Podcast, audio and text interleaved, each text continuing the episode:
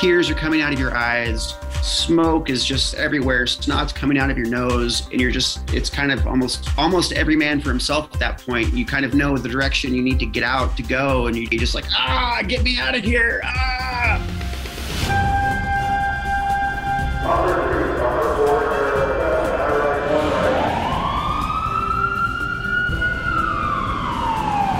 From Los Angeles, this is Code 3, the Firefighters Podcast, hosted by award winning journalist Scott Orr.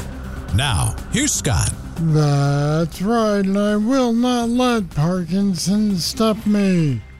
Thank you for joining me again for another edition of Code 3. This is the show that gives you all the firefighting information you need in about 20 minutes. Let's get started. Fighting wildland fires is a very different proposition than fighting structure fires. For starters, wildland guys sleep on the ground for days at a time. And then there's the lack of hydrants on their fire grounds. They have to carry in all their gear, often walking miles to reach their assigned areas. But it seems to me that wildland firefighters, for the most part, wouldn't trade their jobs for structure firefighting. Today we're talking with a man who joined a Type 2 hand crew when he was in his 30s. That's pretty old for a wildland firefighter. Most are a decade younger than that. But Charles Vaught took advantage of his perspective and several seasons on the hand crew to write a book. It's titled State of Fire Life Lessons Learned on the Fire Line. It's a fascinating book, often raw, sometimes profane, that takes a look at a different kind of firefighting. And Charles Vaught joins me now. Welcome to Code 3. Oh, thank you for having me, Scott. This is a, a great honor to be on here. Thank you. So you first became a wildland firefighter during a break from college. But how old were you? I was 34 at the time. So you weren't a kid anymore. No, no, no, no. I was I was far from being a kid. I was 34 and I was the I was on a 20 man hand crew, the Highlands 20, and I was I believe I was the oldest person on the crew besides the crew boss. The crew boss was the oldest person at 44 and I was the next oldest at 34. So most people would have chosen to be a waiter. right. Well, why did you choose this job? Honestly, I needed money. And I also didn't know too much about wildland firefighting. Did it sound easy? No, it, it I've, I've always been pretty adventurous and have done you know manual labor things. Um, I've, I've worked on fishing boats in Alaska. Um, I've planted trees in the wilds of the Pacific Northwest, and uh, I was a broke college student, and I, I, I came to time for my close to my it was after spring break, and I was like, well, I need to make some money. I have two options that I felt like either I could go to the oil fields in North Dakota because I had friends that worked there, or I could try wildland firefighting, which I had friends that did that as well. And I really didn't know anything about wildland firefighting, but I was like, well, it can't be too hard. My my other friends do it, and um, they they didn't tell. When I asked my friend, I said, so so what is it like? What do what do you do? What is it? What, what do I do as a wildland firefighter? And this is this is all he told me. He said, well, as long as you like to work hard and drink beer around a campfire, you'll fit in just fine. Oh, that's a great recruiting. Yeah, right. I don't think it really captures the essence of the job. No, no, it, it certainly does not. So to say that I was going in blind is an understatement. But I quickly picked up what, what was needed of me and uh, required of me and expected of me, and uh, and I loved it. I, I, I truly I fell in love with it. There was just something magical about being out there with this crew of men and we're, we're doing something that makes a difference. And it was, if it, if it wasn't for my knee, I would still be out there doing it right now. Reading the book, I got the idea that you weren't really ready for what the job entailed. What were those first days like? the first days, my first line, my first line dig, I thought I was going to have a heart attack. I was not prepared for what was expected of me. But yeah, the, the first line dig that we did was a practice line dig. And for those listeners that are not familiar with a line dig, a line dig is you dig a line around a wildfire to prevent it from spreading. And we started hiking up this mountain. And this is a practice line dig. This is not even a, a real line dig. And I had a chainsaw on my shoulder and 45 pound line pack on my back. And I'm in all my Nomex and i'm like wow this is this is it. There's no joking around. There's no this this is it. This is serious. And i remember hiking up there and my heart's just pounding in my chest. And then we got to it and started doing it. And it's one thing to do it in practice but then when you're doing it in real life it's just it's you just get this adrenaline rush and you get the smoke and the helicopters and the squawk of the radio and everything combining all into one. And it's it's it's there's nothing quite like it. I've never experienced anything like fighting wildfire before or since. Now, the Highlands 20 is initial attack hand crew. Yes, sir. That is. How is being on a hand crew different from a hotshot team? The only difference is that a between the Highlands 20 and a which is a Type 2 initial attack um, fire crew and a hotshot crew is that the Highlands 20, it's a state, it's run from by the Washington State DNR, and they don't hire their employees long enough to be considered a shot crew. So shot crews usually have a crew soup and a few other overhead that stay on year round. And the Highlands 20 fire crew, as far as I understand, they don't. the state will not extend their employment, and that is what that is the only dividing line that keeps them from from being a shot crew. We did the same assignments as shot crews. We did burns, you know, we would do felling operations. We would work side by side with shot crews as well and smoke jumpers. And in 2015, when that was uh, a record-breaking fire year, record record-breaking fire season for Washington State, you, we were kind of on our own. So we were basically just operating as sort of a sort of our own shot crew as a, as a in a way because often we would get to fires and we would be the first resource on scene and the only resource. And we would yeah we would have to we would do back burns and it would just be kind of just left to our own discretion. Now having said that you did have a section in the book where you described working next to a hotshot crew member. And based on your description, I pictured this guy being about six five, being made of gold, glinting in the sun, you know, and he's got his golden chainsaw, his golden Pulaski, and then, then he pulls out his mustache comb. Yes, yes. Tweaks his mustache and begins to work again. Yes, correct. So correct. if that's how is that how you? I mean, yeah, I know you elaborated a bit, but is that how you guys felt about them?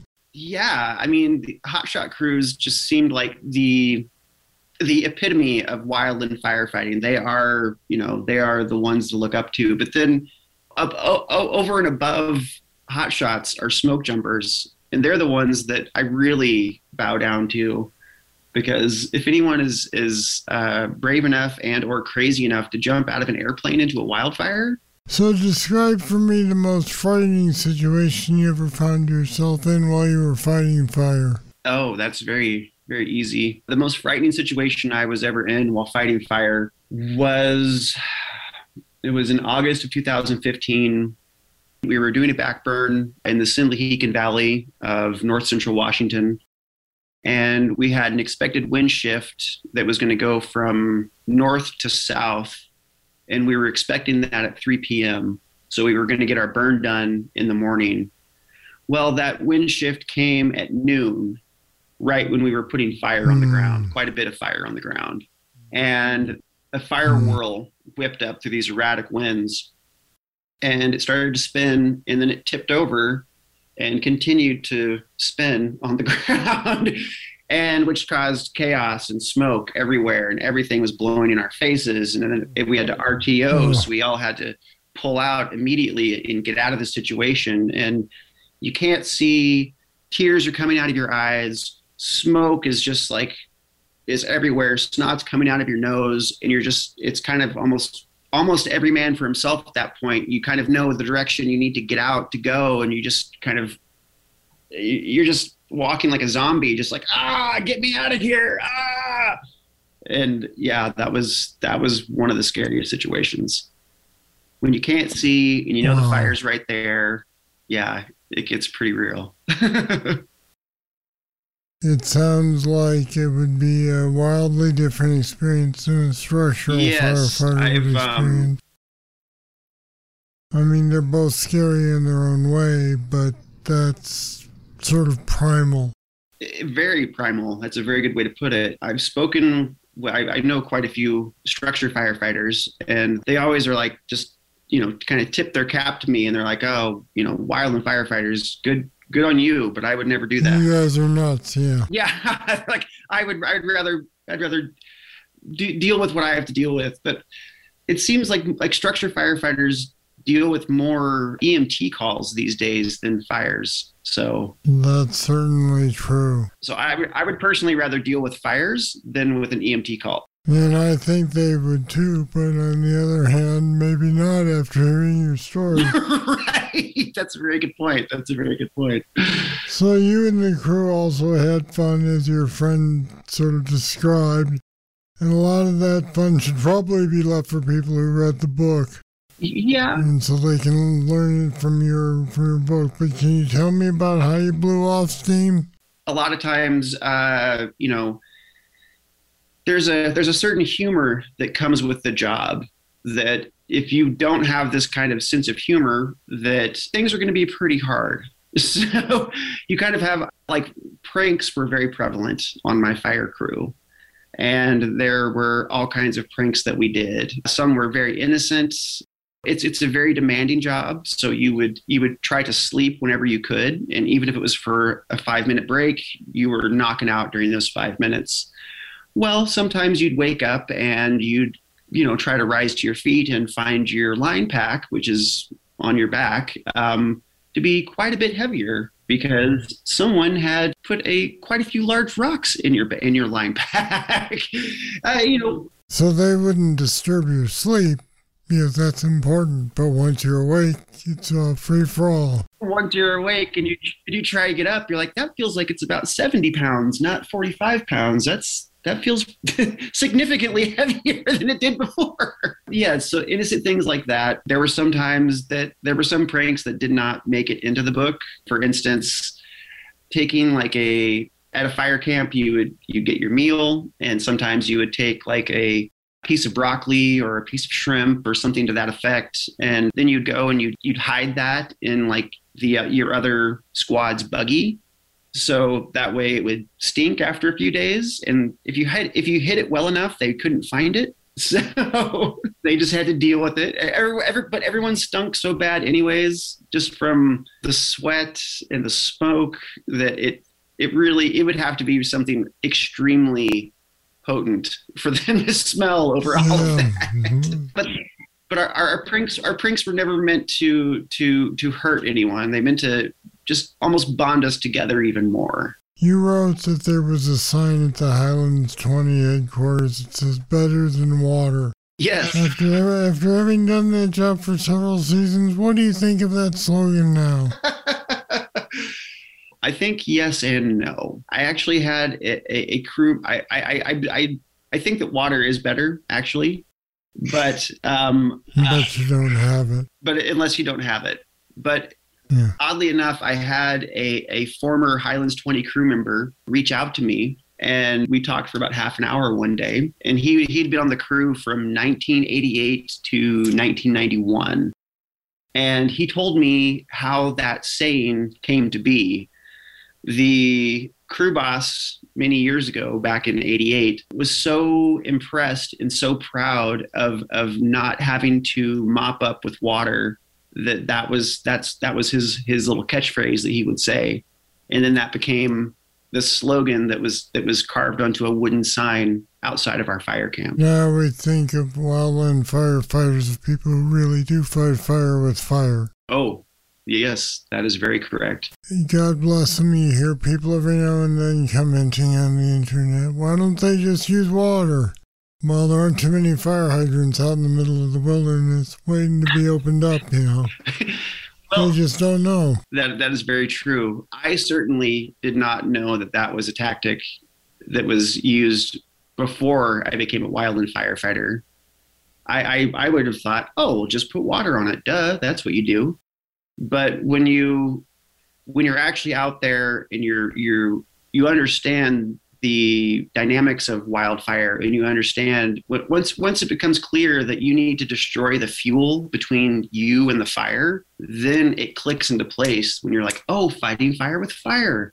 I get it now. Okay. So you described for a second that you would go back if it weren't for your knee is that right? Yes so tell me what caused you to wrap up your career as a wildland firefighter my left knee for starters, I've I have met numerous wildland firefighters that have had multiple knee surgeries and or hip replacement surgeries.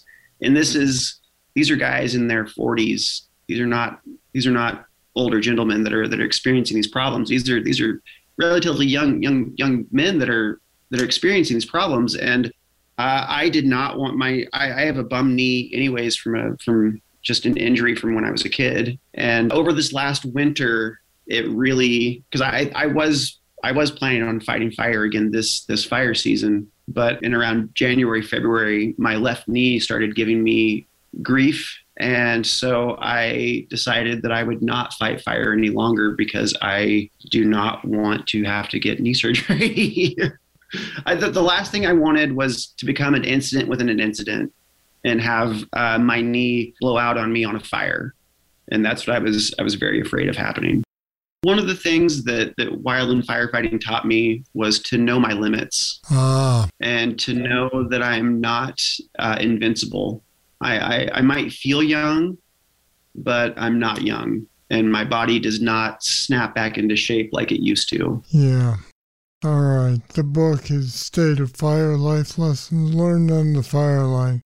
Charles Vaught, thanks for talking with me today. Thank you, Scott. I greatly appreciate it. You really need to read this book. It's worth your time even if you know wildland firefighting already. There's a link to order it on our website at code3podcast.com slash state of fire. Check it out. And if you know someone who might be interested in Charles' experiences working with the Wildland Fire Crew, then tell them about this episode of Code 3. I think they'll find it intriguing. And of course, it will help get more people listening to Code 3, which I always appreciate. Alright, that's it. That's all for this edition of Code 3. Thank you for listening. I'll be back next week with more, and I hope you'll join me. I'm Scott Orr, and until then, stay safe. To contact us, get more information on today's show, or to subscribe to the podcast, go to code3podcast.com.